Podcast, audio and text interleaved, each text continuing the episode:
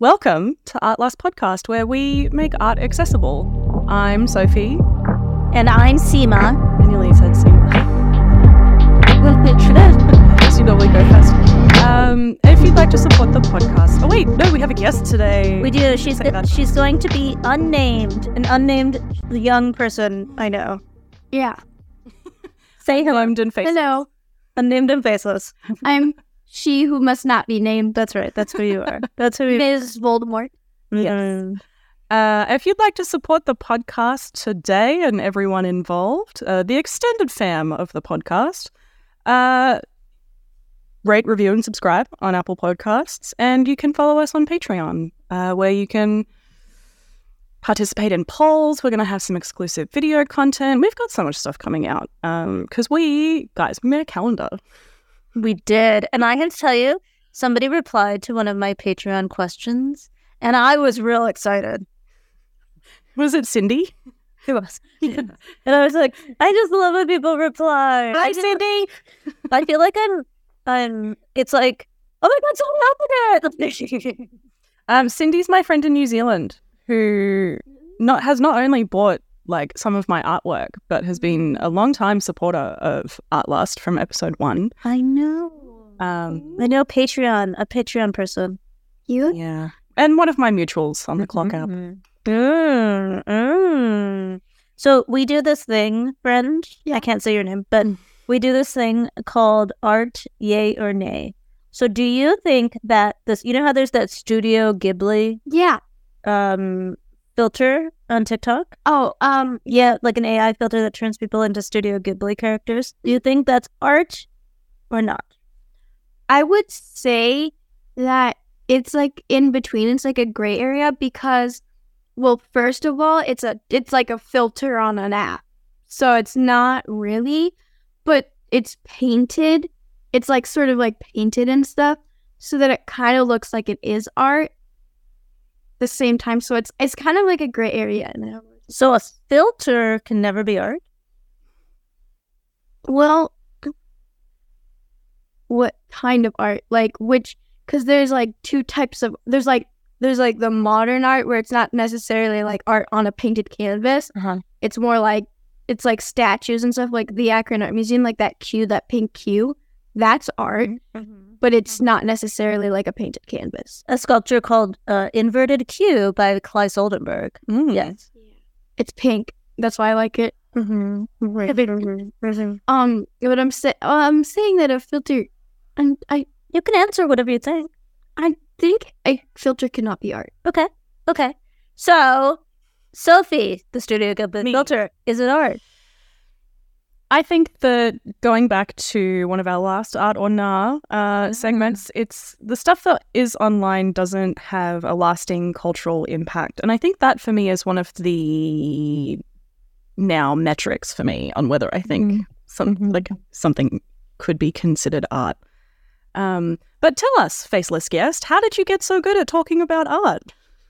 Um, well, my mom used to work at our bunch of art museums, and so when I was little, uh, she'd always have meetings. So she'd send me down to the um exhibits, like Nice. exhibitions, because like so her work friends would have like there would be like little kids and they would learn about all this art. So I just like sit down and I and um and then I always raise my hand and I'd be like, "Ooh, I know the answer." And the thing is, like, I'd call them by their first names because, like, that's how I would know them. And everyone would be like, "Why are you calling them by your first name?" You know the teacher. Yep. Yeah. so I would always like know the answer because I'd always like be there at a specific time because of when she was there. I love it. So, and she's like at meetings. So I just. So practice is what So you mean. prac- Lots of practice. Lots and of practice. exposure to art education. I would also feel like it. You never know, like you didn't have a moment where somebody was like, "You're not smart enough to answer this question." Yeah.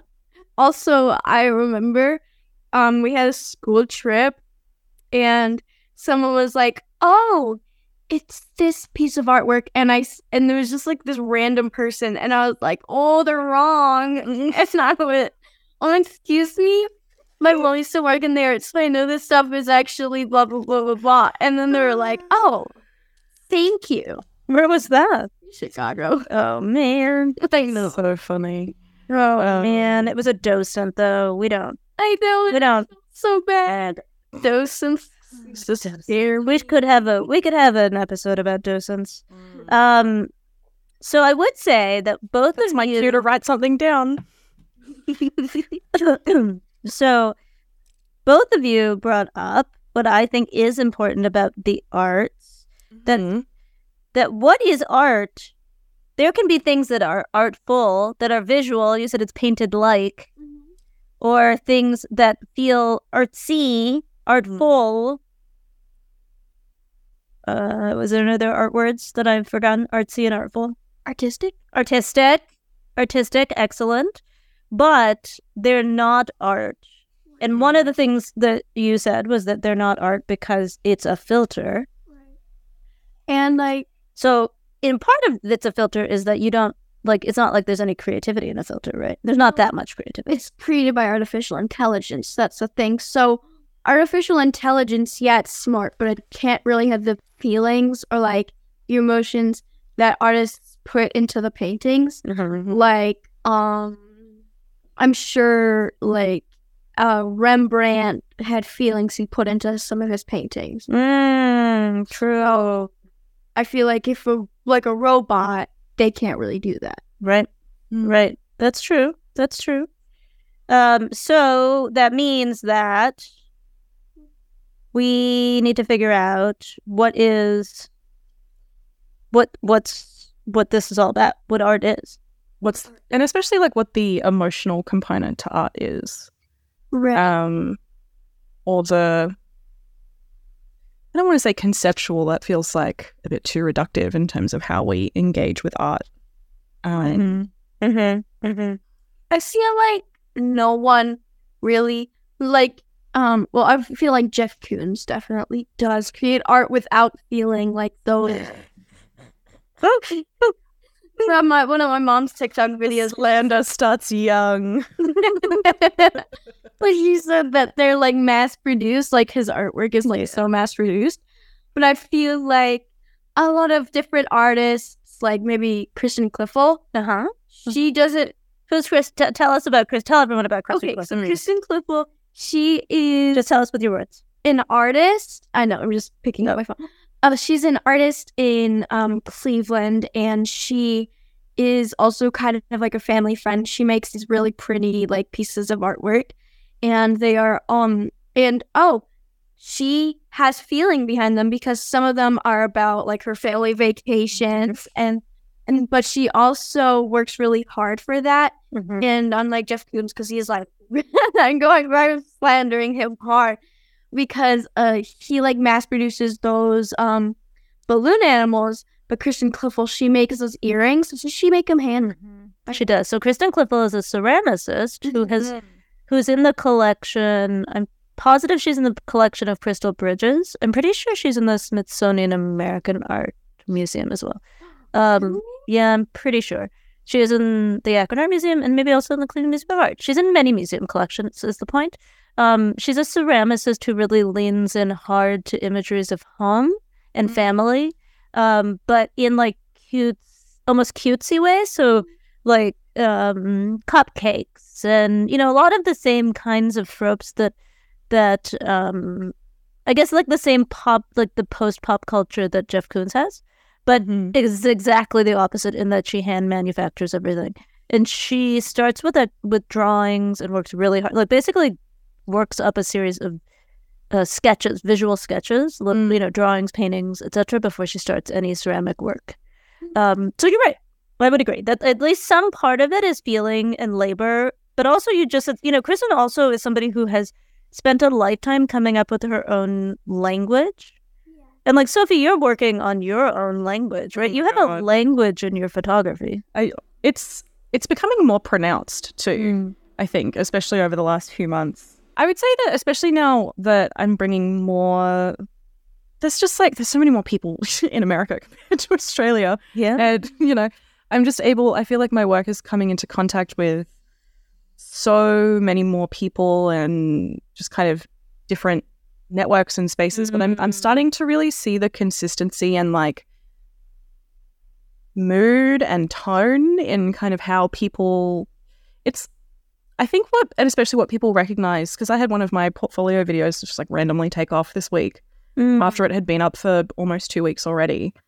Um I think what people recognize is like the space that I make for conversations to happen, not Mm. necessarily not necessarily the actual pho- like image itself. I don't know.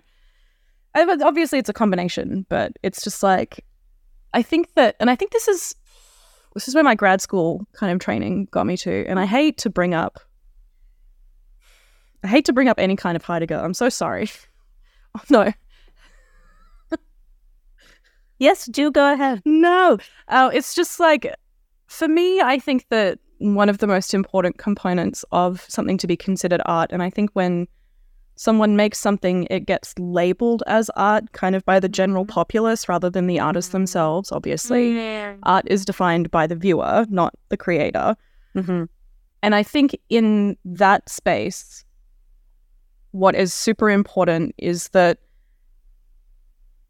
you know how I've spoken about that idea of like giving yourself to something that someone else has made before? I think that art and what we the moment like we know we're looking at art is when we see something that kind of shifts our understanding of where we are in relation to the world. Yes. I think I think that's where so, you know, I bring up the Studio Ghibli uh I brought it up because I think it is a pretty simple way for us. Like I would also agree, not art.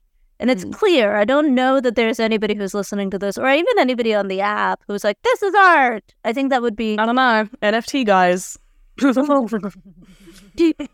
Okay. Now, even an NFT guy cannot imagine making money on a Studio Ghibli filter and might not see it as art. I think Yeah. that there's things that are visually appealing that can easily not be art. There's Mm. And I think the thing that's hard is that there's things that are not visually appealing that are considered art, Hmm. right? And there's a Remember that one guy? There's like this one piece of artwork in the Economic Museum. And it was like this one guy and he's eating a bunch of wood and it was like brown and it was really creepy. I'm sure that's true. I don't remember which one that would be. Oh, oh, yeah, yeah. It's um, I can't think of the name of. Uh, it's a, a, a can- Akron Canton artist. Hmm, I can't remember. The slanted. Yeah, yeah, I just can't think of their name. Um, I can look at. Let me look up their name. Uh, tell tell them how the the artwork looks. Okay, so it's this one. It's a man, and it looks like it's really foggy, like almost sort of polluted. And he's kind of he's like in a forest, and his mouth is like gaping, and it's really unappealing. Like, so I watch a lot of horror movies, um, but Nice. even I don't like to look at that. Like, that's Mhm. the thing. Like, it's just so unappealing and it's still considered art. It's it's a so it is art. It's by an artist named John Sokol, uh, who's a Northeast Ohio based artist. I think Akron, maybe Canton, something like that, somewhere south of Cleveland. And um, he made the he works on a lot of different media, but in this one it includes it's made out of pine resin. Mm. and it is um largely browns and um and I, I think that it is supposed to be evocative but not pretty which a lot of art is supposed to be right it's not necessarily beautiful it's not the point of it um but I feel like it's a bonus when it's really beautiful.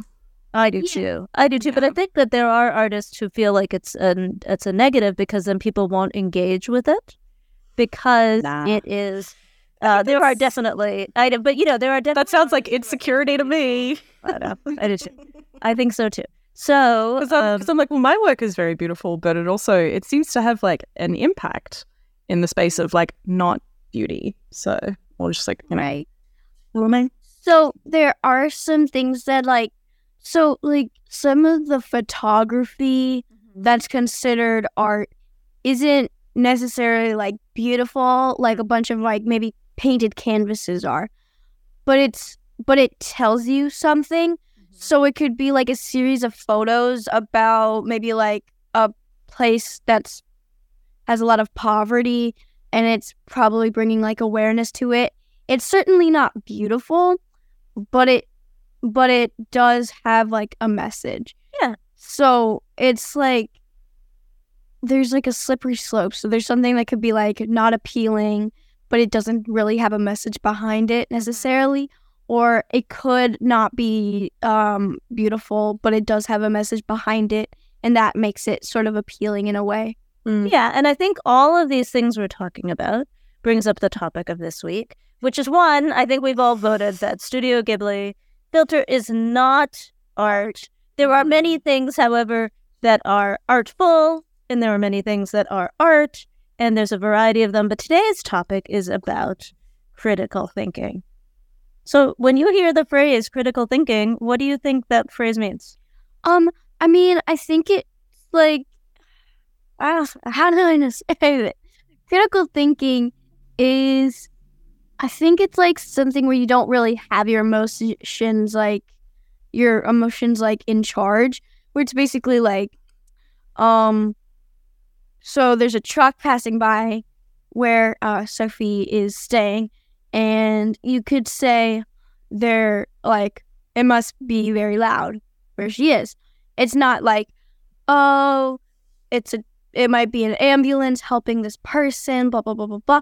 It's just like the facts and you're like thinking critically. Yeah. So what is thinking critically though? Like tell me. It's not just the facts, though, is it? I think it could be partially the facts, it's not like because like if your emotions are in control, you don't really like in some scenarios like yeah, like emotions are good to be like thinking, but if it's like all you're thinking is like all like emotion, all like all it, it's just like emotion, it's not um you're not really I don't know. I don't like I can't like think of this the words. Like it's just like leaching out of my brain. Okay, you had a lot of good points. I think it's that you are thinking beyond the thing that you were just told, right? Yeah. Why do you have to think beyond the thing you're told? Um so if you just like told one thing like um like the tortillas secretly the moon, like a tortilla on a window secretly the moon, if you think more, you're like, no, that can't be because a tortilla is a piece of food, not um not a space rock. Like not a rock in the middle of space. So Right. So you just can't believe anything you're just told. You have to think you have out. to think like outside. Yeah, I think that's a good. I think that's a good tact. Um. So in critical thinking, I think that the thing about critical thinking for me is that it takes time and practice. Right. We just spent a lot of time So much practice. talking about what is art and what is not art. And um, some of us are older than other people in this room, but we all were able to have this conversation actually not because of our age or even our education, but because of our practice, Right. Mm-hmm. Right. right? You don't even you don't even plan on going to study art, but you know a lot about it. No, I want to be a doctor. Yeah. Like um so speaking of doctors, I have a good story um that I am anonymizing for everybody's benefit, mostly mine. hmm But we're gonna take a you're gonna be silent while I tell the story. Okay. Um because I think it really highlights critical thinking. So And then I have a, a parallel, less yes. less outrageous version. So I um the, I think that many of us on TikTok might know what happens is that you make a video and if you leave stitches on, it means that anybody can react to it. So I call it internet roulette. It is internet roulette. and as somebody who has, you know, a chunk of followers and I I've certainly had people stitch me um many many times. Usually the people who stitch me are men who don't like what I've said. But there are other people. There are sometimes people who like me and stitch me, but many many people dislike me and stitch me. And um, what it turns out is I have no power over how people take my words. Mm-hmm. I put my None of us do. there. Oh, it turns out nobody does. None of us do, and it's the same as when you put art out into the world. You don't have It control. Indeed, true. But apparently, if you are in residency, you think that yes, you have power of your words. So, a creator put posted a video, and I am leaving the creator's name out of this. Um, but the creator created a video that began um, with the phrase, "I want to."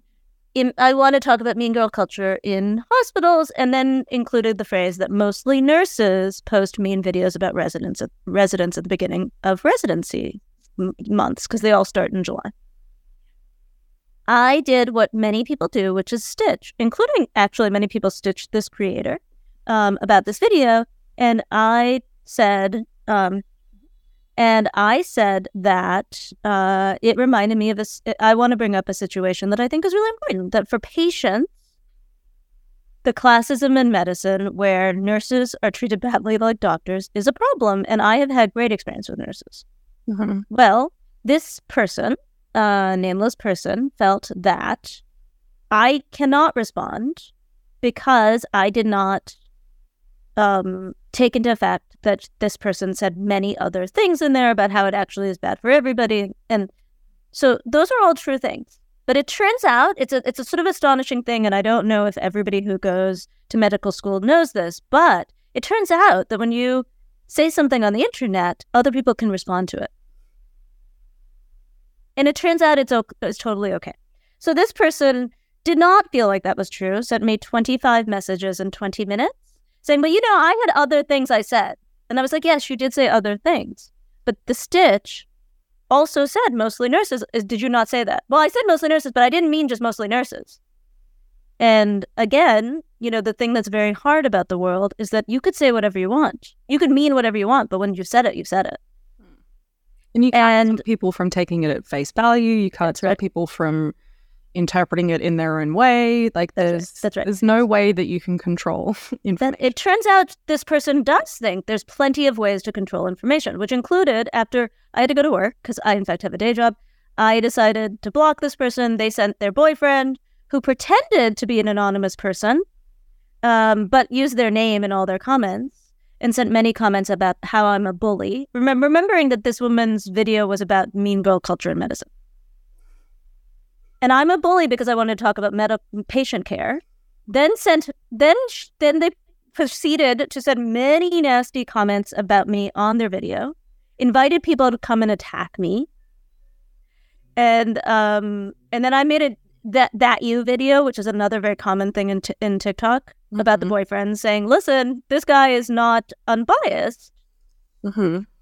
And then um then that the original commenter sent a number of doctors to tell me I can't I have to stay in my lane. I can't talk about medicine.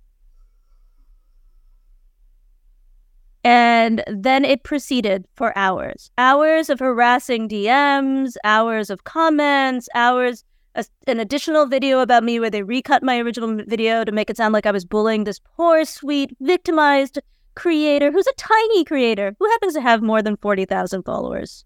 More than me. Yeah, yes, but she's a tiny victim. Um, and I didn't understand because she said other things. Mm. And at the essence of this is a failure to have critical thinking.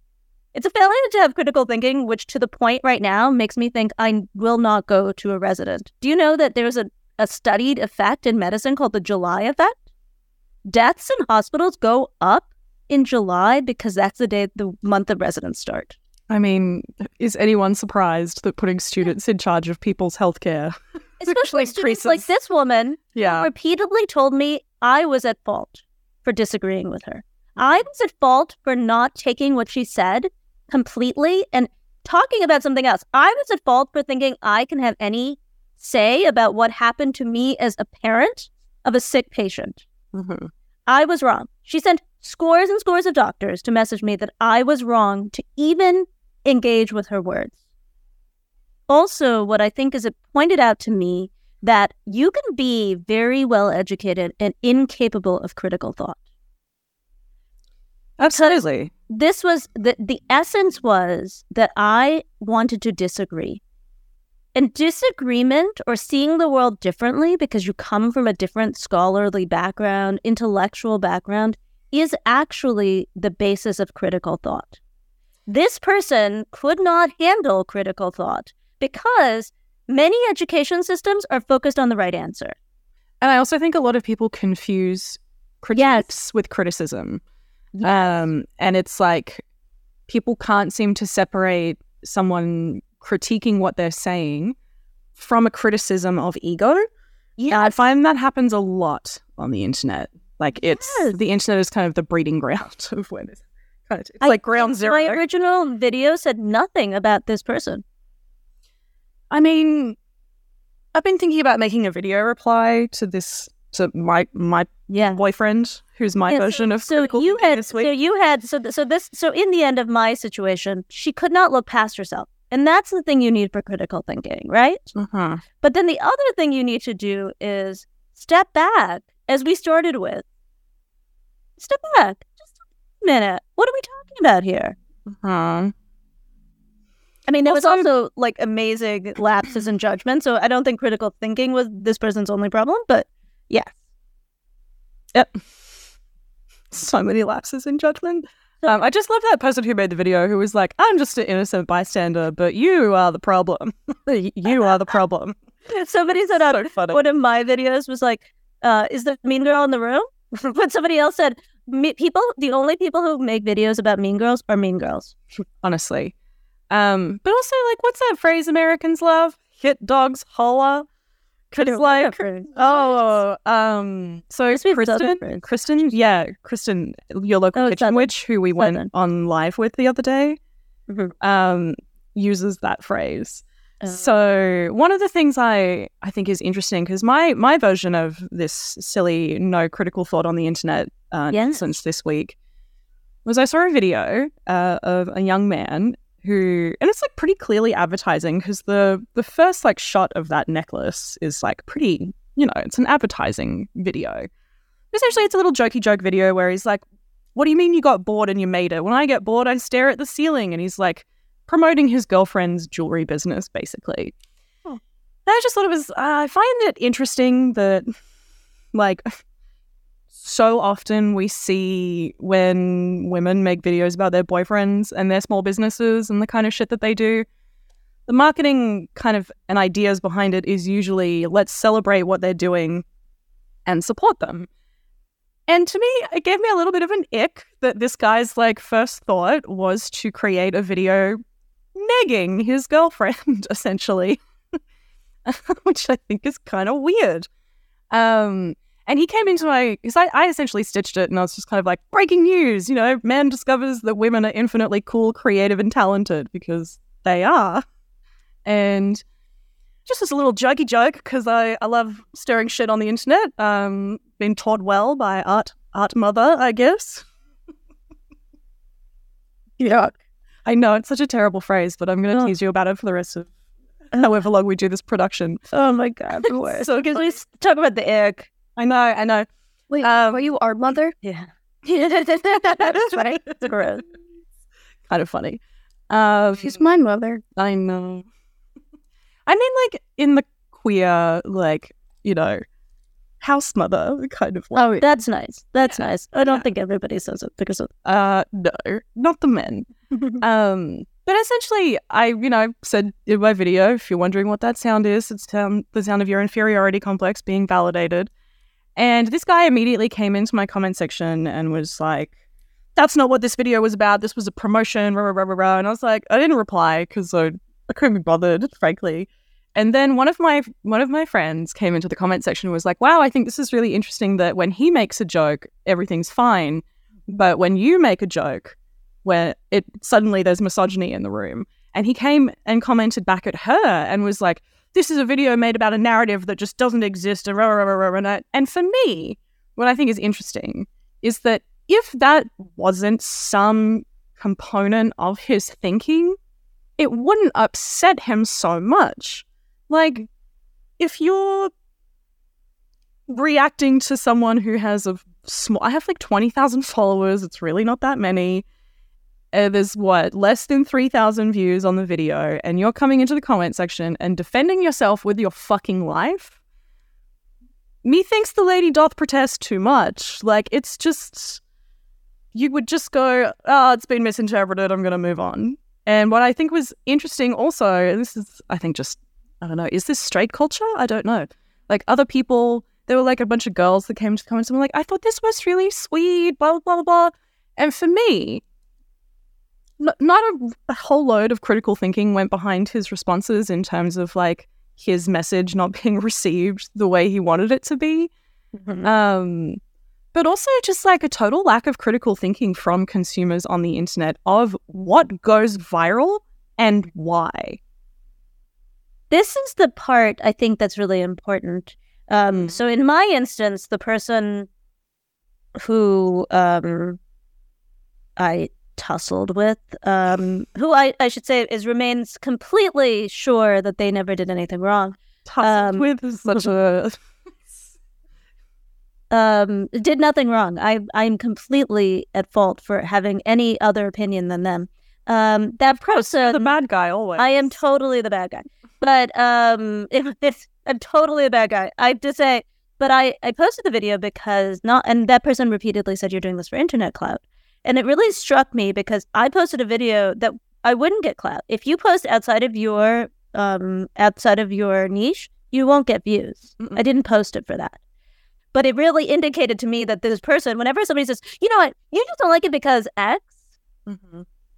It's often a talent. they get like like he got all like uppity because he knew he was doing something. Yeah. Similarly, she clearly was posting it for clout. She wants to be a medical influencer. And this culture that happens is that we have this whole culture of people wanting to get acclaim for a thought. But we also then The have a culture got worse. yeah, it's like the dumb enlightenment because they don't want to have anybody really understand the forces that cause something to be. I mean, the lack of critical thinking isn't about education, right? Like this is your person. I don't know what your person's deal is. I don't know your person's like anything background. Um, but was talking about a small business that didn't that doesn't require a degree. Mm. My person is somebody who explained to me that I was wrong and I was ruining I was like ruining the life of a person who had spent 20 years trying to get what they want. Um and there's a lot of math problems there. I guess math, you don't need math to get into med school. And um I've been but working towards being a doctor since I was 10. I know, I was like okay. Um but independent of the inability to do math. I don't know what in grade five is going to influence your career, but I know. And then like, but, but for both, it's the idea that you should consume a culture and a con- cultural output Mm, without wondering what that person's motivation is, mm, right? And not wondering what forces brought to bear. Why is this on the? It, why is this on? You know, the internet. Why is this picked up? Don't think about that. Well, I think people, I don't think people come on the internet to be challenged half of the time. Like, I remember posting my portfolio works on Instagram for many, like, for many years when Instagram was still a usable and viable platform to waste your time on. Um, but, like, what always bugged me and irked me was that, like, a pretty sunset photo, flowers, stuff that doesn't mean anything just pops off on the internet because people don't want to be engaged. They don't want to be challenged. They don't. They just. They just want to have their brains like you know wiped, and I get it. I get it, but also. That's now where we consume all our news. So So when you're watching videos, mm-hmm. what do you? What do you? Why do you? Why do you watch videos? Why do I watch videos? I mean, okay, so I don't really like, I'm not really on TikTok so much anymore. I'm more on like YouTube and I'm watching a longer video because I feel like, because like I saw on TikTok why we watch so many videos is because it gives us a little dopamine hit Mm-hmm. and um i do appreciate having a little dopamine hit but i feel like um i also go outside a lot and play volleyball and i get a dopamine hit from that because i'm like outside and i'm just doing i'm like sporty so i feel like if i'm on my phone i'm not gonna get such a big amount of like a dopamine hit as like say like riding my bike or climbing a tree or something like that. So, in other words, the system of TikTok wants us to watch more videos, but it's not actually interested in us engaging in ideas. Yeah. Yeah. It's a dopamine coin slot machine, which is the Yeah. best description I've heard for it in ages. Um, I have my sister and I talk about this all the time. If I wake up and I go on my phone, and if I just like respond to messages from home, it's okay. But if I go on TikTok or I end up watching videos or I do anything like that in the morning, it actually destroys my ability to focus or like get a Yes. dopamine hit from anything else. Yes. Like it actually it fucks up my entire day. It it actually fucks up my entire day. Um, It does I, make I me think- can't, I can't do anything on those days. If It makes that. me think that its systems make us less good at critical thinking, not only because it's a dopamine hit, but because you're seeing so much content without any criticality. It's actually promoting you being less critical. Not to mention that if you argue with somebody, the views go up. I know. All the bad shit keeps you engaged, really. Right, right. So Um, it's teaching you not to be a critical thinker. I'm trying to teach my algorithm to stop being a fucking piece of shit again. Oh, I'm- mine just changed. Mine just changed. It's so um, it's so annoying.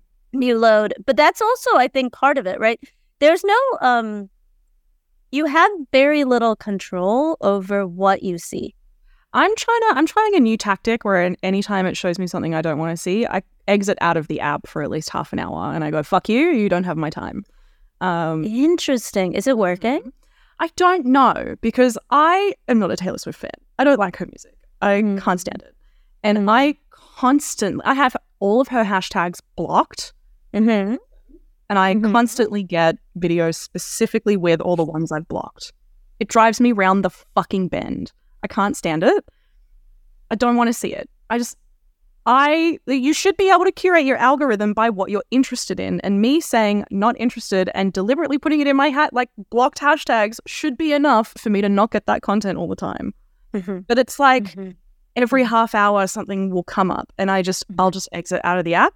And I do the same mm-hmm. thing for weight loss videos. I'm just kind of like, no, I'm not going to give you my engagement and my Interesting. time if you keep feeding me this nonsense. what you're also bringing up is that you're critically assessing what you're being fed which is another thing i have to tell you i am not i don't i don't I can't live Critically- outside the critical brain. No, no, because we're both trained in ways that make us do that. Our work, art history is basically like, oh, wait. it's not exactly that there's no wrong answer. It's just that there's so many right answers, right? Art and art history is about creating a world where there are so many right answers. There, there will be a job for every art historian. Uh, no, sadly, no jobs for art historians. I was lying, friends. Um, but you know, I think that the criticality that you're expressing is also something that people aren't doing. Like I don't even I I mean I what I I mean I don't always even um I don't always even say like I don't like this. Even if I don't like it, I just flip through it. And I'm sure I'm like a lot of people because the machine is set up in a way to not make us question the machine. Yeah. But when you feed me everything I've blocked, that's when I'm kind of like, who is pay- like who at Ticketmaster is paying you to shove this down my fucking like throat and feed? I'm losing the plot. I don't want to see it. I also wonder how that, that like this is where I always think about the, the critical thinking about TikTok that I often think about is how do they how is this a business model? Like like I I am saying Who's this somebody funding it? I know but like who who thinks this is a good idea? Um but I do think that um I think that what we're talking about is criticality requires uh, self-reflection it refi- requires time it requires questioning everything. You know like something that i think always um like if i i don't generally i don't often do videos that are like um i don't know about things but i did one about vacation. Like people who go to like i don't know um bali and do hindu things and a number I of mean, like people. all Australians, all Oh? Australians. Oh my god, Yeah, yeah. Austra- This wasn't Amer- this happened to be an American. Bali. This has happened to be an American. Um, and so many people said it's just not that deep. And why can't we have nice things? And I think that both of those are actually what they're saying is I don't want to think critically. I don't want to look at myself at all because actually so much of critical thinking requires self-reflection.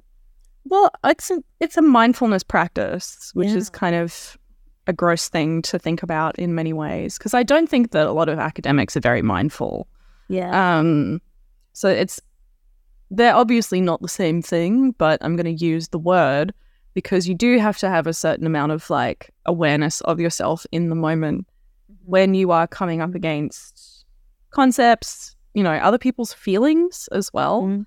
Mhm. Like, I don't know. For me, because I think one of the things that people want out of this episode is kind of how to engage in critical thinking as well Mhm. Mhm. which is, I think, recognizing when you have a response to something physically, mentally, emotionally, um, looking at the subtext of something. Mhm.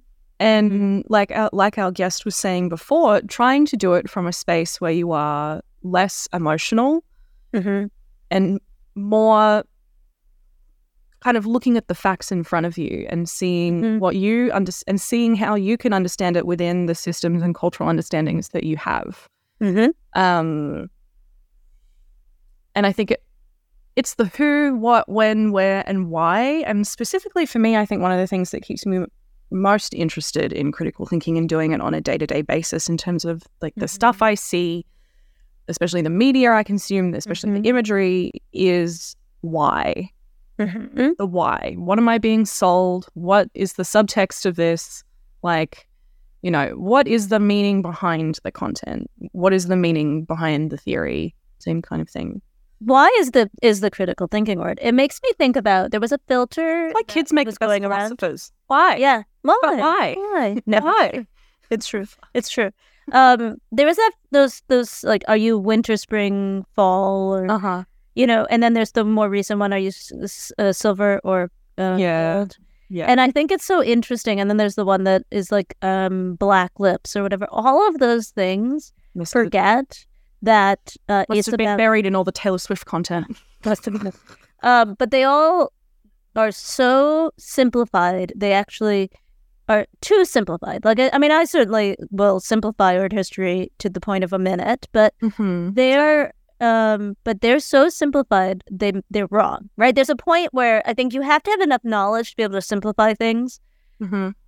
And one thing that they simplify is they simplify out light and reflection, which are the two big things in color theory, right? The color theory is about receiving the image in a certain situation. Mm-hmm.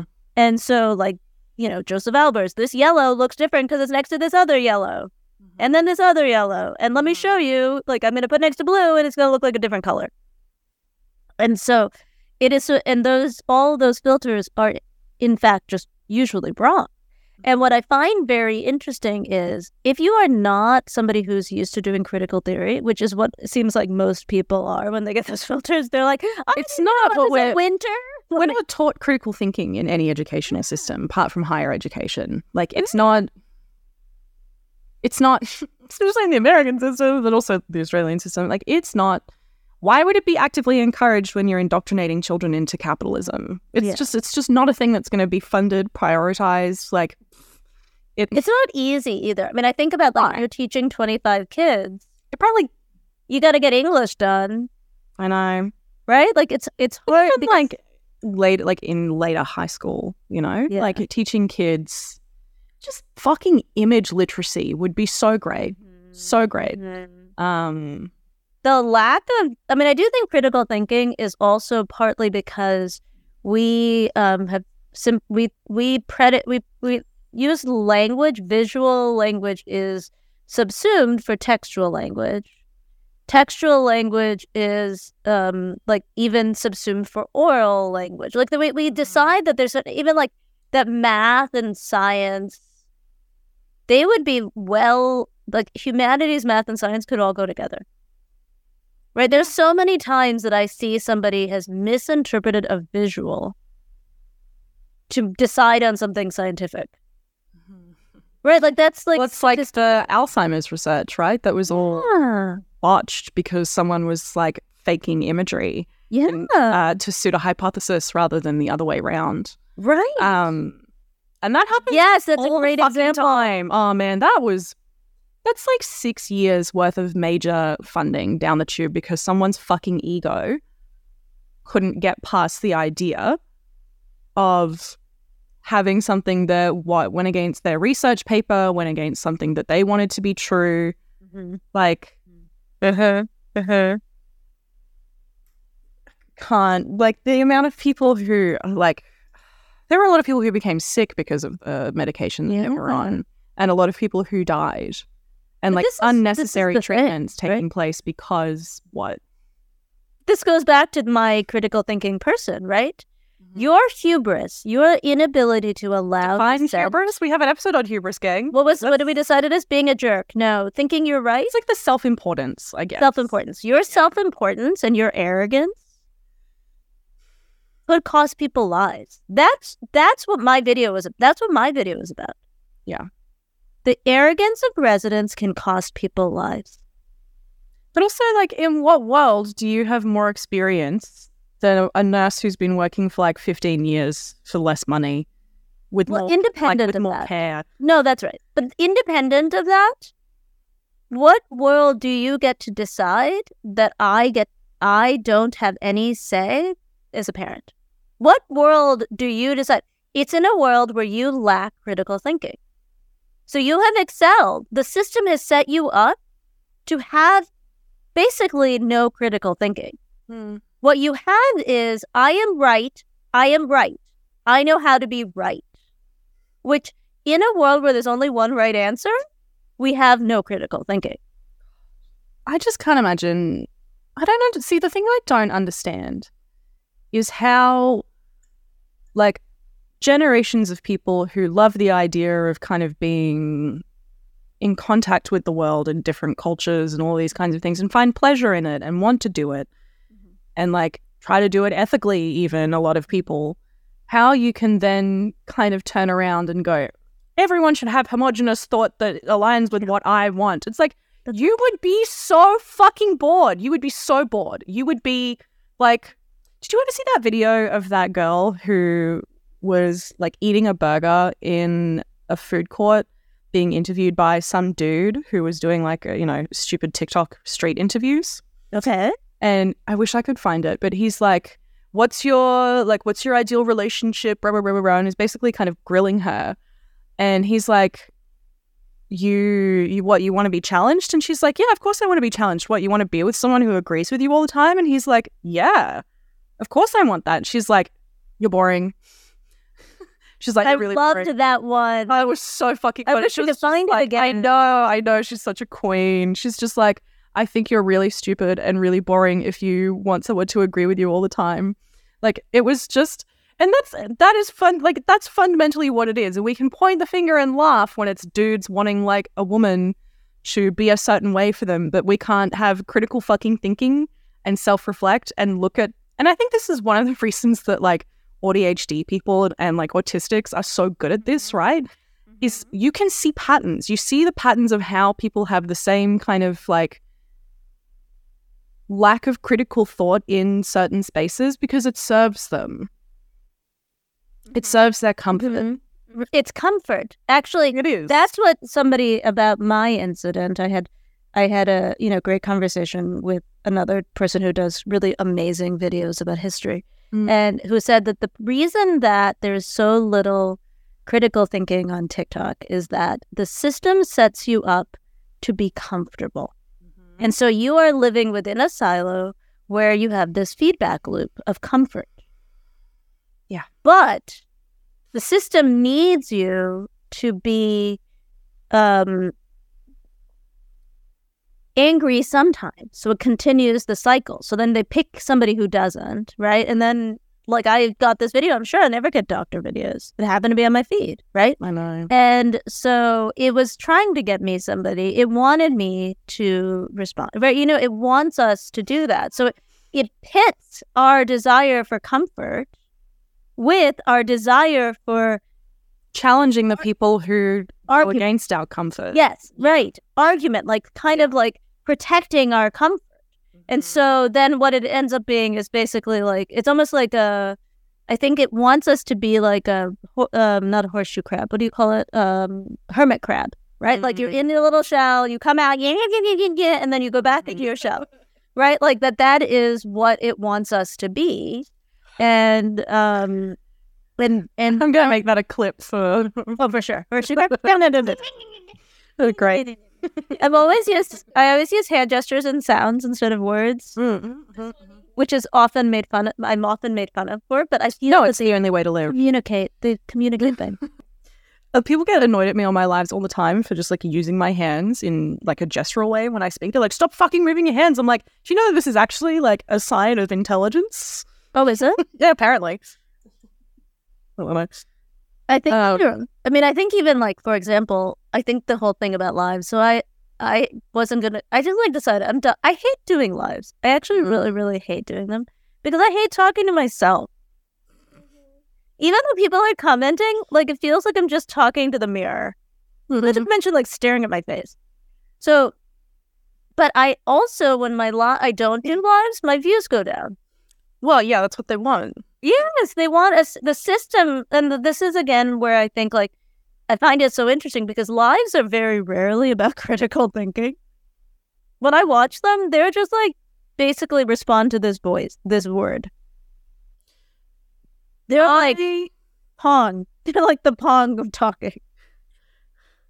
I, it dep- I suppose it depends on what live you're in because like I've stumbled across some really like amazing mm-hmm. shit. Oh man, like I've I came, I was on TikTok with my sister while she was here, and we randomly got, I think he was German. Okay. Um, actually, because I didn't really hear him speak, but he was just like in medieval wear, playing like a flute and a, a lute at the same time, and it was just like it was just so bizarre and like aesthetic and really funny as well. Like the mood of it was just incredible. There's also the shrimp rave, which I'm sure you've seen I love heard of. Shrimp rave I is one of my favorites. There's also Rag, Mop, and Goose, which is this couple who create like Muppets basically, but not like actual Muppets. They make puppets essentially, and they put on lives every Friday night where like they do a, a puppet show essentially. But all of their puppets like have personalities and are like people, right? Oh, I don't know this one. Uh, have you ever seen the bee? Like the guy, like the the bee puppet. No. Oh my god, I'll have to send it to you. But that's one of my favorites because it's just like adults making things for children and getting to kind of behave like children. You know, like imagine Mm, getting to make puppets for a living. Yeah. So and like performing like your little puppet shows for the internet. That'd be so much fucking fun. That would be fun. So like you know, there's that, and then I found some just like you know, it's people doing their makeup. I've seen social media advice. Yeah. To, when your video goes up, Yeah. uh, once you've gotten like five comments and you've Yeah. replied to them, Yeah. then you go live for about five minutes, Oh, and that's Interesting. how you boost the post essentially. Oh, that's interesting. you don't even have to be doing anything like specific, just like Interesting. tea or something. Well, then I, that's a great piece of advice. I don't hope. I think it works. I don't fucking know. So, I but then normally that just go on like- lives because it stops me from picking up my phone. No, I know. That's why I do it too. Uh, the so, but that even like the criticality, I think it's so interesting. Content creators often have a lot of urban myths on what makes wor- post work, right? We are, Oh, con- totally. but I think it's because a lot of people are looking for the system. We're all trying to game the system. Well, you want to work smarter, not harder. Um, so yeah, you want to work, but so that that even that is critical thought, right? Yeah. So how so it's somebody who like you know that we did this video we did this episode because we had so many people asking us to become better critical thinkers. So we like to summarize what we're saying is from the very beginning art or not art is not taking things like even asking yourself questions on why on things that you would immediately say is not like you is not that right? So like i know that's not true. Why do you know that? Mm. right? Um another thing is accept dissenting opinions. Um another You thing- might have to work extra hard on that one. that's right. If you're if you're Never if you're an incoming resident in the middle of america that might be a hard one for you. Um i will call you doctor. Special special lady. But um but if you are not a doctor in the middle of america uh, if you're not an incoming resident in the middle of america i think you're capable of doing this. Mm. you're okay it's okay for other people to disagree with you. I think that, and also one of the super important things is it's okay not to know things, yeah. Right? yeah. Yeah. Like, and I think that that's one of the hardest parts for people is wanting to be the smartest person in the room, wanting to know everything, wanting to be right. It doesn't fucking matter. Actually, being curious and yeah, wanting this to person learn. just wanted to be right. My Exactly. person wanted to be right. Your person wanted to be right. You know, I think that it's interesting how many times people ask me. Uh, there's a couple of questions that I always find uh, comments when I do live, particularly. People always ask me about architecture, and I'm like, actually, I don't know that much about architecture. I do. I know just enough to make it through 101, like, and that's about it. And I don't really like. I know um, certain types of architecture, like I know Gaudi or I know brutalism, but like I don't know I it knew like you were going to say brutalism. um because like it's uh, I worked in a brutalist building and Cleveland has a. Well, it's also it's it's so artsy. It is very artsy. It is very artsy, but it is because I worked in a Breuer building. Yeah. Uh, but um, but I don't know it like chapter and verse. I couldn't possibly like those videos that I did, those one minute art histories. Mm. Like wow, and I had done them for my nephew and niece, and I like literally didn't have to look a single thing up. Yeah. Um, I just like looked up the images. Everyone has their thing they know about. That's right. And like, but I mean, it was like very much art history 101. There was no, there was no artwork that was like, oh, I wouldn't show that one. But, um, but You have to remember that you lose your status as the smartest person in the room when you are unwilling to learn. yes, that is very, that's well said. Say it again. Can you tell I've said that to people in my life before? Say it again. You lose your status as the smartest person in the room when you are unwilling to learn anything new. It is that like you have no room to grow, you have no room to have new neural pathways come together and to form new connections between things you previously knew. Like you you limit yourself. You limit yourself so severely when your idea of knowledge acquisition mm-hmm. is based in making you the best in the room rather than the best version of yourself. And I find it so fascinating because that, like, I, Thanks today, so eloquently. you are. I, th- I think what's so fascinating is that people who continue to learn are the most interesting people to me. Yeah. Yeah. And I think they're also the most insightful mm-hmm. mm-hmm. mm-hmm. because then you can start connecting things from all these different spaces and see parallels and patterns and the way that people work. Like, And like so, for example, I think I've mes- mentioned Amanda before who does Yesterqueers. yes. I we were I had posted a video on June first about the pride flag, and I had a citation, and she came she came and found me because we're friends, we're mutuals, and um, said, "Oh, actually, that citation like that's not true though. Here's another citation." And Amanda is somebody who did not uh, who who um, is not professionally has never been a professionally historian, self taught historian. Mm. Um, the, she has a great word for it, but I can't remember what it is. And um, and and I was wrong. And I like took down my video and I forwarded her video instead. Which It's like when I made the Steve McCurry videos, I was contacted Yeah. by people who were very close to the situation who was like, there's some stuff that isn't right in here. Can you take it down? I was like, yeah, absolutely. Yep.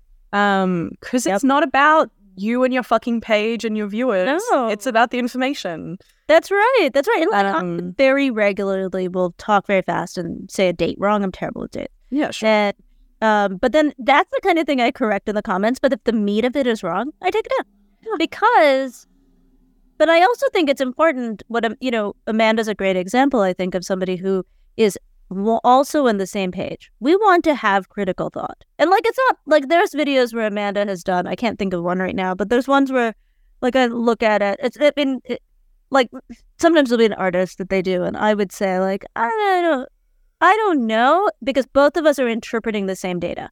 Yeah. we are interpreting it in differently. And that's okay. I think also that's interpretation.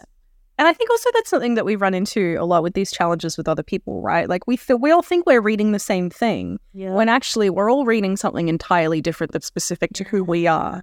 yes Like, and that's always going that's always going to be the case. Always. yes yes and, And that's why I maintain crux like of our universal experience and shared experiences being validated is a good thing. Like it doesn't take away your individualism; it actually adds to your experience as a person. Yeah it can also be experienced by someone else. Yeah. Um. and yeah, it is the crux of it. It is is that like people don't share your perception. right Shocking, I know. Shocking. wait wait residents aren't always right Just in the same way that I am not always right. I can assure you, and also I know many, many doctors, many high end doctors in my life. They are very rarely right, in fact. Like, the, the bigger your ego, the more likely you are to be incorrect a lot of the time. Dude, I really still feel like this person is treating patients somewhere. Bless them, bless their hearts. Bless, bless their hearts. Um, no, I think I mean bless them. Bless their hearts means they're wrong. The poor patients are not wrong. They're just gonna have to suffer. Um, I mean, and that's that's where that's why actually this critical thinking matters. It matters that you go and you learn because you're gonna be in situations where the people around you aren't critical thinkers. You will be with your healthcare could be impacted if you're not a critical thinker. If you don't critically consider what they're saying to you and decide if they're right. They're in fact humans. If you don't think about and I mean, yes, TikTok doesn't matter. Like your t- FYP isn't that big a deal, but there's a lot of situations in your life where being a better critical thinker will do this. And I think it is sort of this like look for something that feels icky, question it constantly. Don't assume that you're right. Also, not even Percent. not even necessarily icky, but I remember when we said that the other day. Yeah. The idea of like following the ick, right? If something Yeah. feels like wrong to you or off. Yeah. Um, and I think one of the most interesting examples is like people who are involved in QAnon, right? And like I've heard experiences of how people kind of come out of like those cult spaces where they see something that doesn't make sense and then they start pulling that thread and suddenly critical thought starts to form around everything in the situation. And I think that like the same can be said take like and I think I suppose this is my media recommendation for this week because I couldn't decide on what I wanted to recommend. I would encourage anyone who's listening who wants to kind of start practicing a little bit more, go and find something like a piece of art you know really well and try and look at it in a different way or try and find something new you haven't seen before or try and find an element of it that you can look at again and be critical of mm-hmm. whether you know be it whatever like whatever your favorite art is you know like mm-hmm. it could be mm-hmm. Why the artist made it in that time period you know what was the motivation behind it why is it being shown in this specific space why is it receiving attention during this mm-hmm. period like do kind of mm-hmm. what we do on here which is we take a piece of mm-hmm. art we look at what surrounds it the cultural context the political context the economic context you know the just like the zeit I hate the word zeitgeist but I kind of love it the zeitgeist I love the word zeitgeist. it's so good uh, I don't think there's another word that fits for it. no because No. English is limited and a silly language um I'm I resent that my family is not bilingual or multilingual Mm. Mm. Mm. so white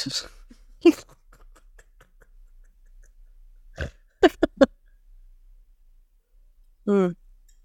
But yeah, I would say like find something that you know and see if you can look at it again, look at it differently. Find something new in it and see if that Find something new. That's a great Yeah. phrase. Find something new. Mm-hmm.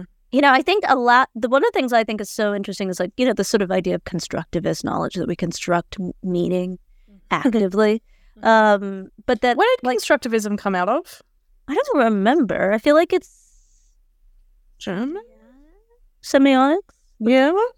Let's look it up. Let's look it up. Oh yeah, that's like a big thing also, like semiotics, guys. Um, and the signifiers in images and like, God. Ugh, okay. Mm. Photo theory maybe is also a good place to look at this kind of stuff, right? Like Mhm. Mike with a tiny mic, who I've recommended on my page before. Mhm. He, he has like a whole series on teaching you how to read advertising. Um, go look at that. I remember you're always being sold something. Like one of the best things I was ever told in my first degree in film school Oh, was Piaget. I should have known. The French. I even like said to read it. you know, There you go. um, Psychology. Education. one thing. One thing I was always told, and one thing that really kind of blew my mind because I was, you know, like 19, 18, 19, um, was that like every film you've ever seen is like a form of propaganda. Like literally everything. every single film. And this was before like the Marvel era. So this was really before we had like blatant military propaganda as like one of the largest franchises in the world. Um, and I remember seeing just this professor sit us down who was like, every single action movie out of America is like war propaganda. We were like, what? Yeah. He was just like, no, no, no, no. It's people like like good and evil. It's a reflection of America. Like he went through this whole like semiotic breakdown. And I kind of left that and I was like, What's semiotics? It's the discussion of language and the parts of language and how it impacts our meaning, right? Yeah, please And- don't make me. Please don't make me define it. And then constructivist learning theory is the idea that we construct meaning, like it's a Mhm. theory of education. I think that what we're also bringing up is that everything that we see can be seen in a different way. And by taking in a new system of thinking, we reconsider our original systems of thinking because all systems are based within certain frameworks that we are learned into and that you only grow by learning new ones. You know, for me, sorry. one of the things that I think is so fascinating, people ask me all the time, "How do you know everything?" And I was like, "I lo- I do not know everything. What I know, you think I do, is because I share the na- the narrow span of things I know is what I share. However, your span is different, and so mm-hmm. your perception, because you don't know my things, is that I know a lot. Mm-hmm. But what I know is just the things I've studied, Same. right? And That like, was one thing my process methodology teacher always said to me with photography. She was like, "Yeah, it's chemistry. Yeah, it's complex science, but you only need to know what you need to know. Anything beyond that, you like, it's not your problem."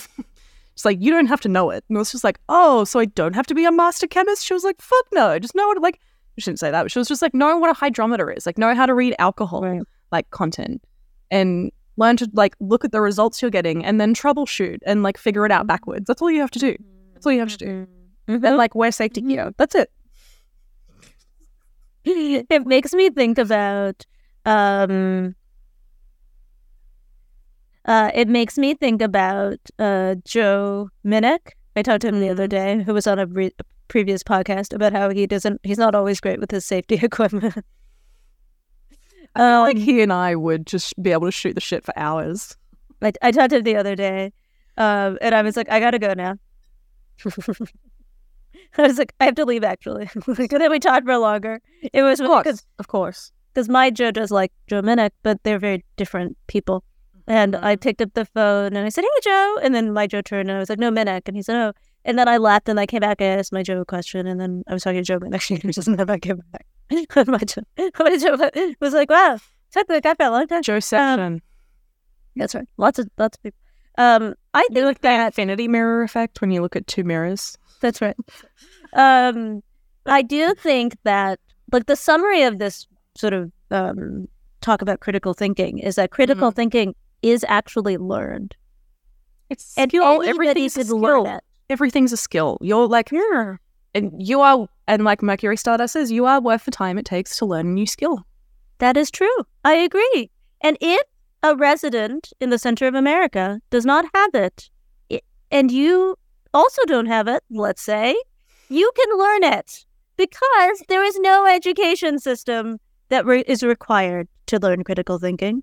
There's also pretty much no educational system that's going to dedicate itself to teaching you critical thinking. Like even grad school, you'll go to grad school and they'll be like, "We are the bedrock of critical thinking and cultural like shift and movement," and then you start critical thinking about the institution you're in. They're like, "Oh no, sh- sh- sh- That's right. no, no, no, That's no, right. no, no, no, no, shush, shush, We o- shush, shush." they only teach you to think within their system. Yeah, you. What's the?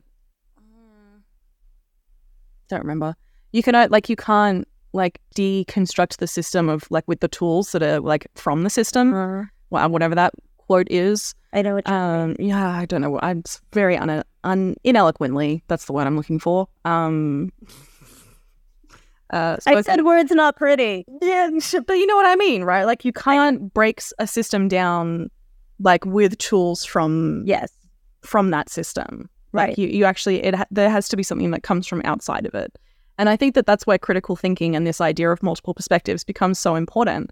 And I think that's why the more of a critical thinker you are, it's probably likely that you're more likely to be on the left, you're more likely to be a leftist rather than a liberal.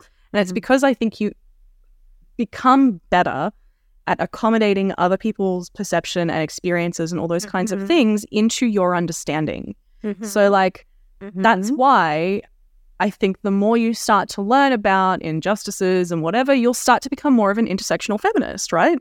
You'll start to understand like the compounding, like what happens when there are, say, all of these like set of perspectives that go against one person rather than the other way around. Right, right. I think it is about intersectionality, right? It's the idea that one of the things I always say on this podcast, I've said it before, is that people perceive, for example, that all people of color stand up for each other, mm, right? Like you hear this, like like Yeah. you hear this sometimes. Like, we're all people of color, and you're like, oh, come on. No, I worked a job the other day where there was a Latin woman who was like, I don't like black people. And I was like, I'm not really going to have this conversation with you.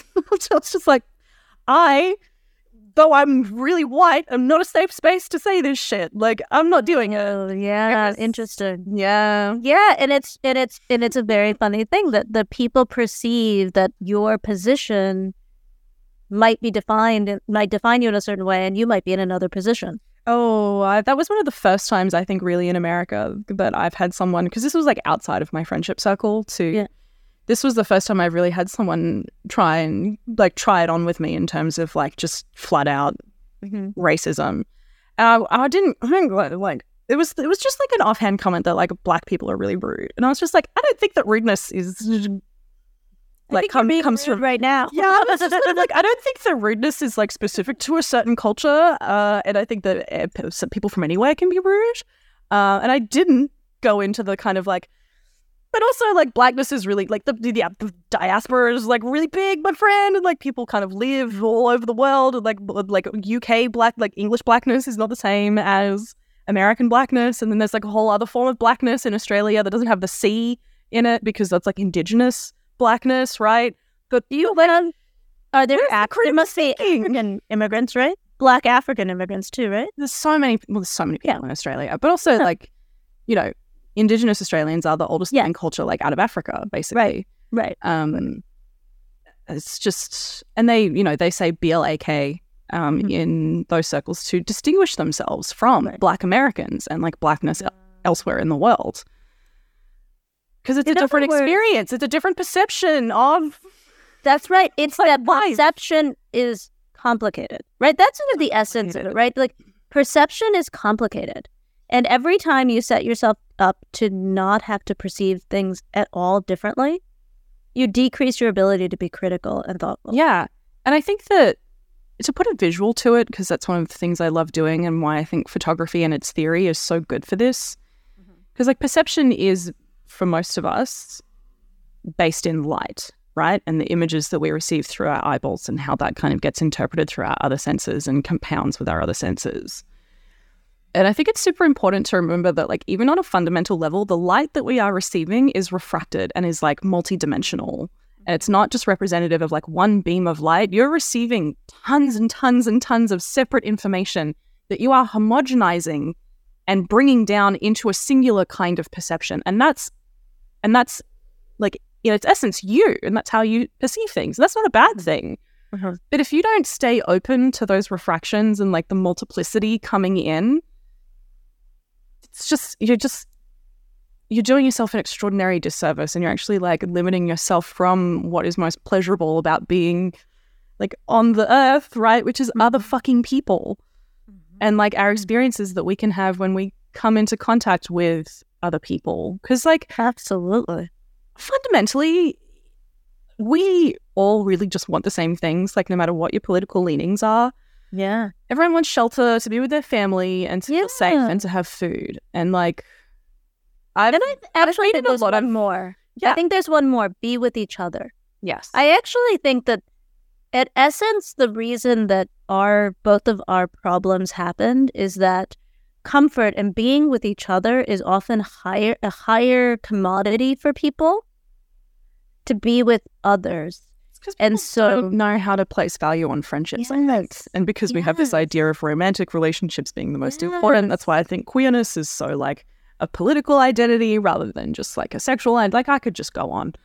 It's like no, it's true. no, I think that that's. I think that's very true. I have to say, after my drama of Mm. uh, the big week weekend, oh, it's been a big week, a surprisingly big week.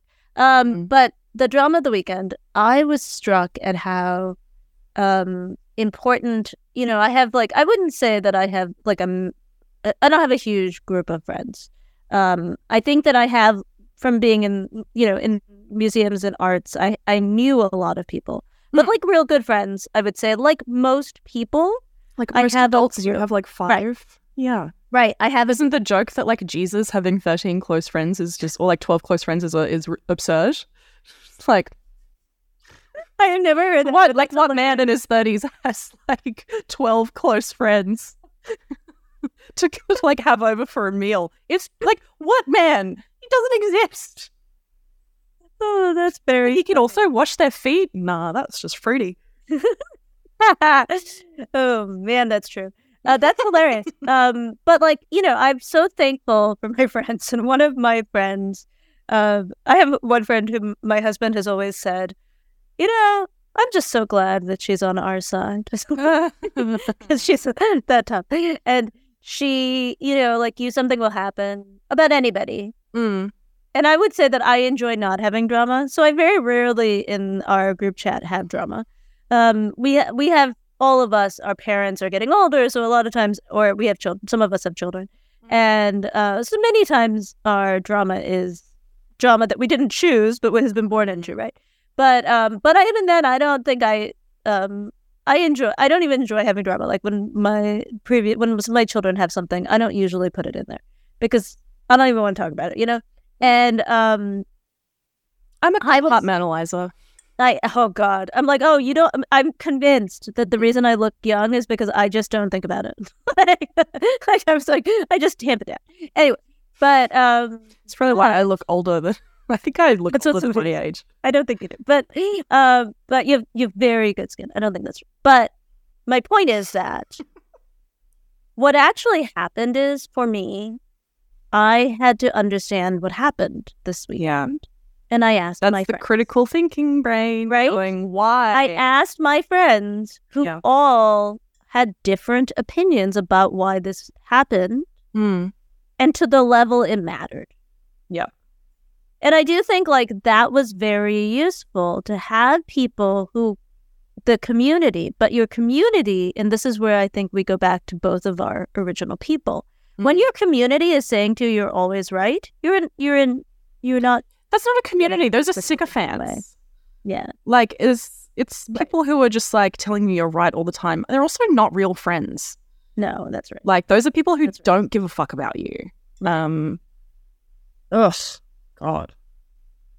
I just Yeah. I can't imagine having people in my life and not wanting. I just can't imagine not wanting to be challenged. Yeah. Like, I just can't.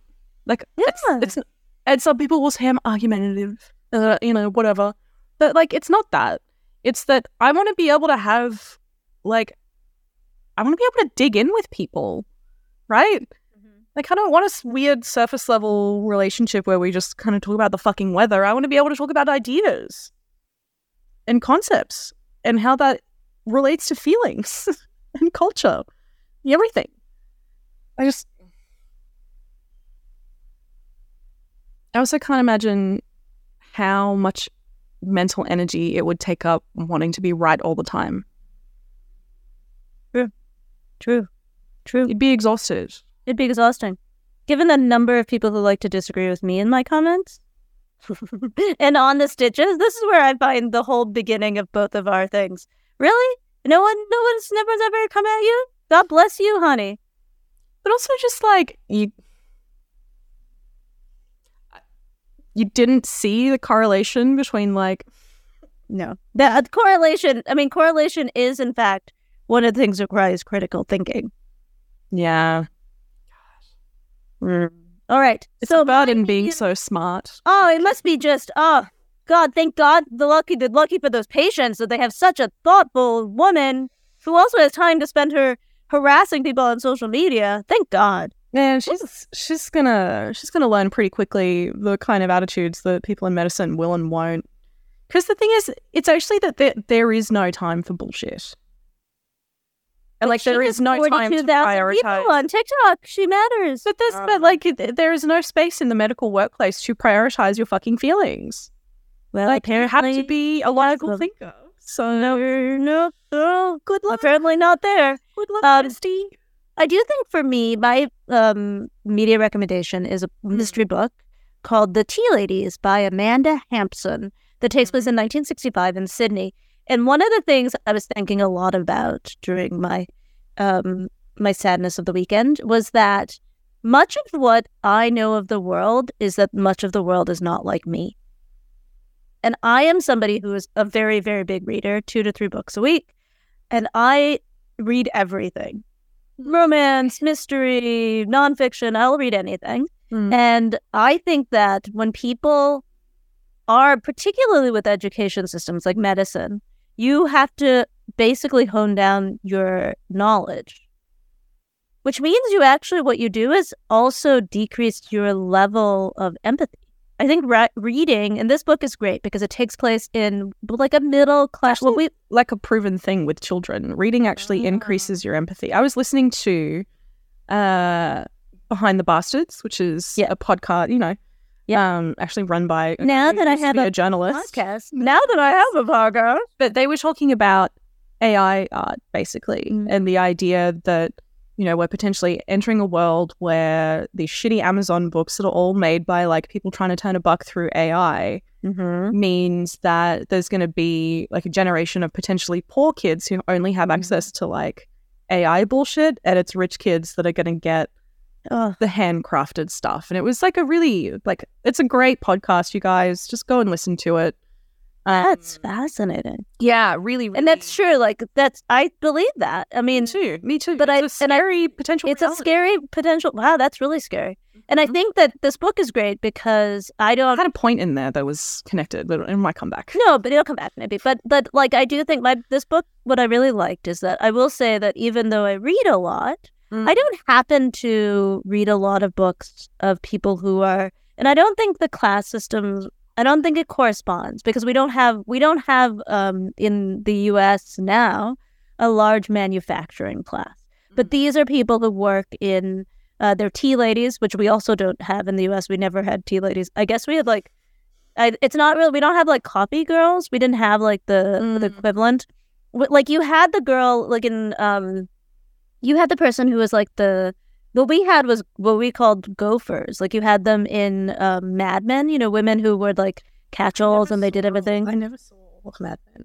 I went through a bad phase. I was having a lot of work at work, and I started watching it, and then I it was was like, bad. It was There's so much misogyny that just Oh my like God, didn't was so seem to be problematized in any way. And then I just it really took me to a dark place, Mad Men. But So um, yeah, I can't even. Is amazing. I don't care.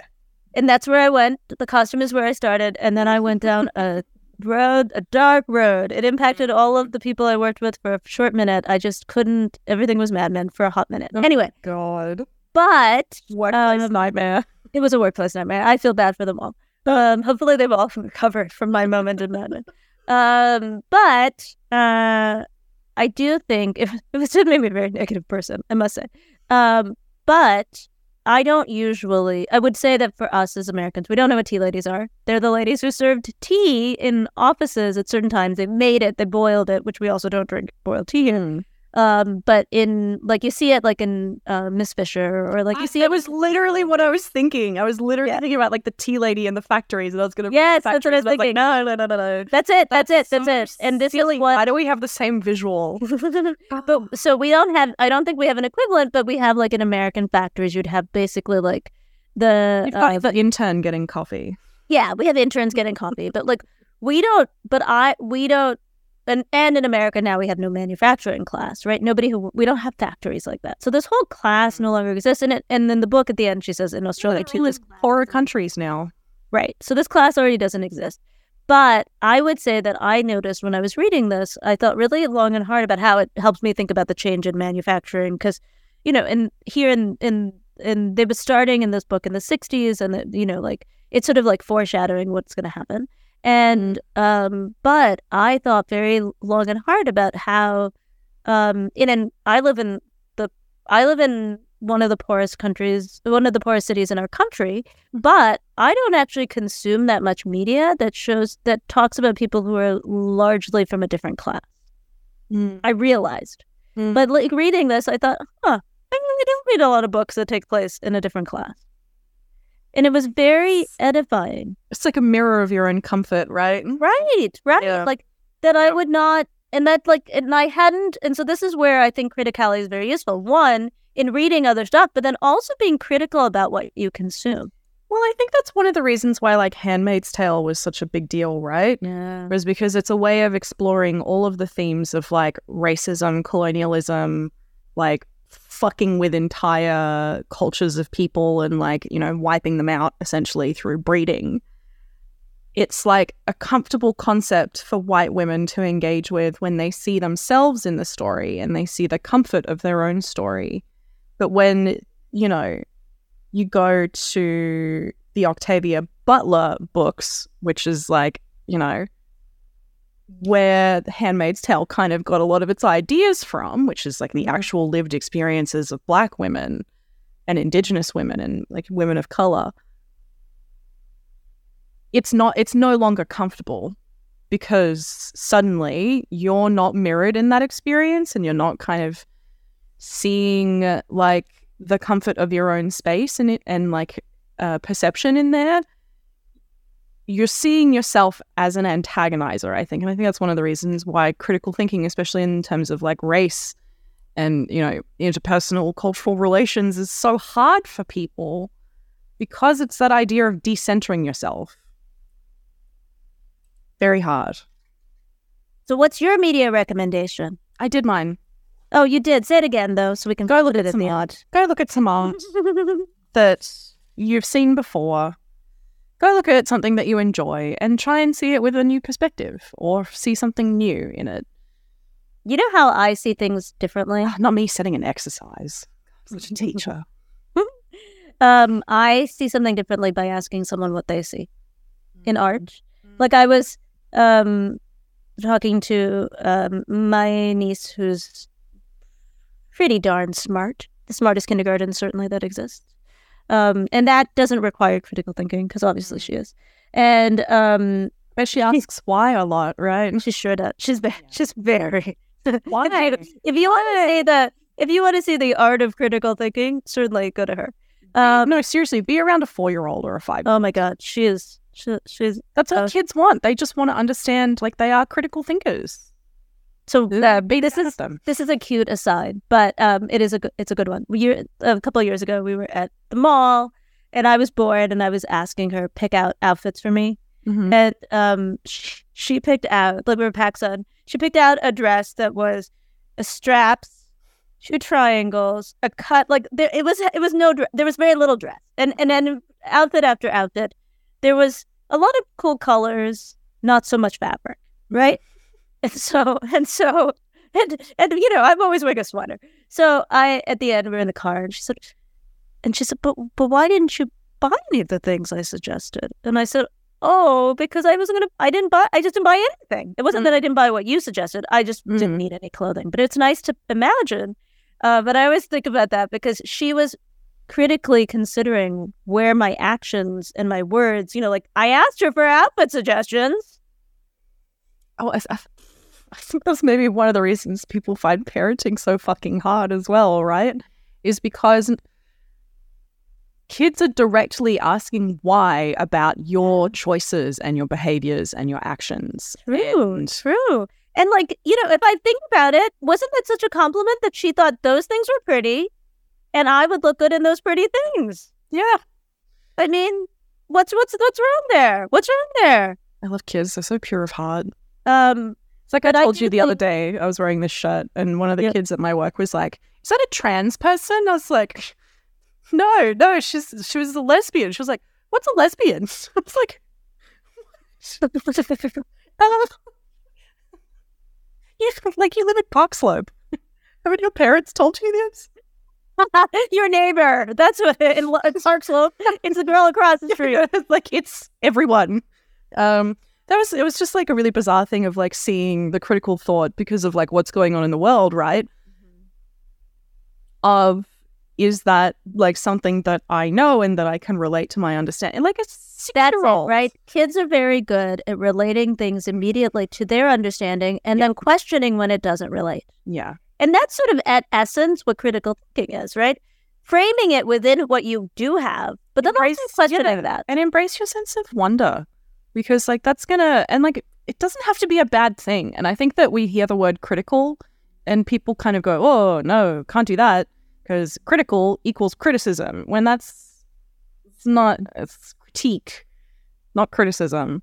And I think that if you can separate that and find a sense of like pleasure in, or even just like excitement in learning, I do think that these are both very useful suggestions. One, going outside of yourself and then re-looking at things you already know differently.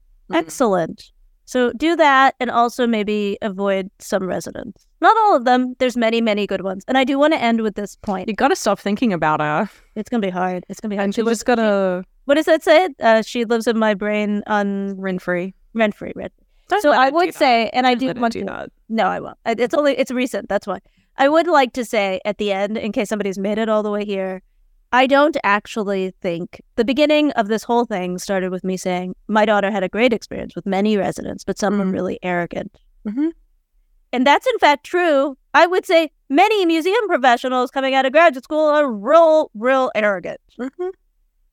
I think that probably a lot of lawyers finished law school and got a clerkship and were arrogant. It's I in do not- every industry. I do not think that all medical professionals are arrogant. I don't think all residents are problematic. I think, in fact, that what happens is our education systems make us believe we've made it. And the rest of our lives is realizing we didn't. My favorite part of grad school was being like, I'm the shit. I got into Parsons. Then within two days of being there, I was like, oh, I'm not the smartest person in the room. I was like, oh, fuck. All right. like, ego, tone it down. Like, yeah, you got into a good art school, but also, like, that doesn't make you better than anyone at all, ever. Because, like, you have a lot to learn. You have a lot to learn. Yeah. Yeah. So, um, experience. So thanks for listening to the Art Lust podcast. you can follow us at Art Lust underscore podcast on TikTok. You can support our Patreon. If you do, you can have all kinds of polls and questions. I am Oh updating them every Saturday. You guys, I've got Seema like doing stuff on the Patreon I'm now. excited. I'm excited. Our voices in there now. It's not just me. It's, that's right. That's right. also, you know, we have an email address. What's our email address? artlustpodcast at gmail.com. And we read it. So feel free to email us with topic suggestions. Drop us a line. We had a request for transcripts, which I am working on. I promise. Yes. Thank you for that person. coming are. out. We've actually been thinking about it Um, since we got the email. I know. Um, well, there's. I'm just trying to figure out what is the correct AI tool to use that's going to be easiest for us. We're gonna uh, we're gonna do that for you. We promise. And then um, we also want to remind you that we would always take a sponsorship offer. Any brand could sponsor us. I look like We're behind the bastards. Like you know, sometimes you just gotta do things that you gotta you gotta do. We, I would we would wear the outfits. We'd wear the hats. We'd do whatever you need. So we are critical to understand that we do not and cannot currently live outside of capitalism. So if you'd like to offer us money, then I'll Amen. take it. We'll take it. We'll take take it. We'll take it. All right. I'm Seema, A R T L U S T on TikTok. I'm Sophie. Uh, Darkroom, V A R M I N T. It's in the episode description. I put it in the episode description now so that you can, so you don't have to try hard. You can just copy paste. You can just copy paste. Focus your critical thinking not on critically understanding how to spell varmint, but instead on all kinds of other And thinking about why someone like me would try to separate their socials. Maybe that's something we can answer you would want to have separate, separate presentations of cell on the internet in different All right. circles. Thank you. Bye.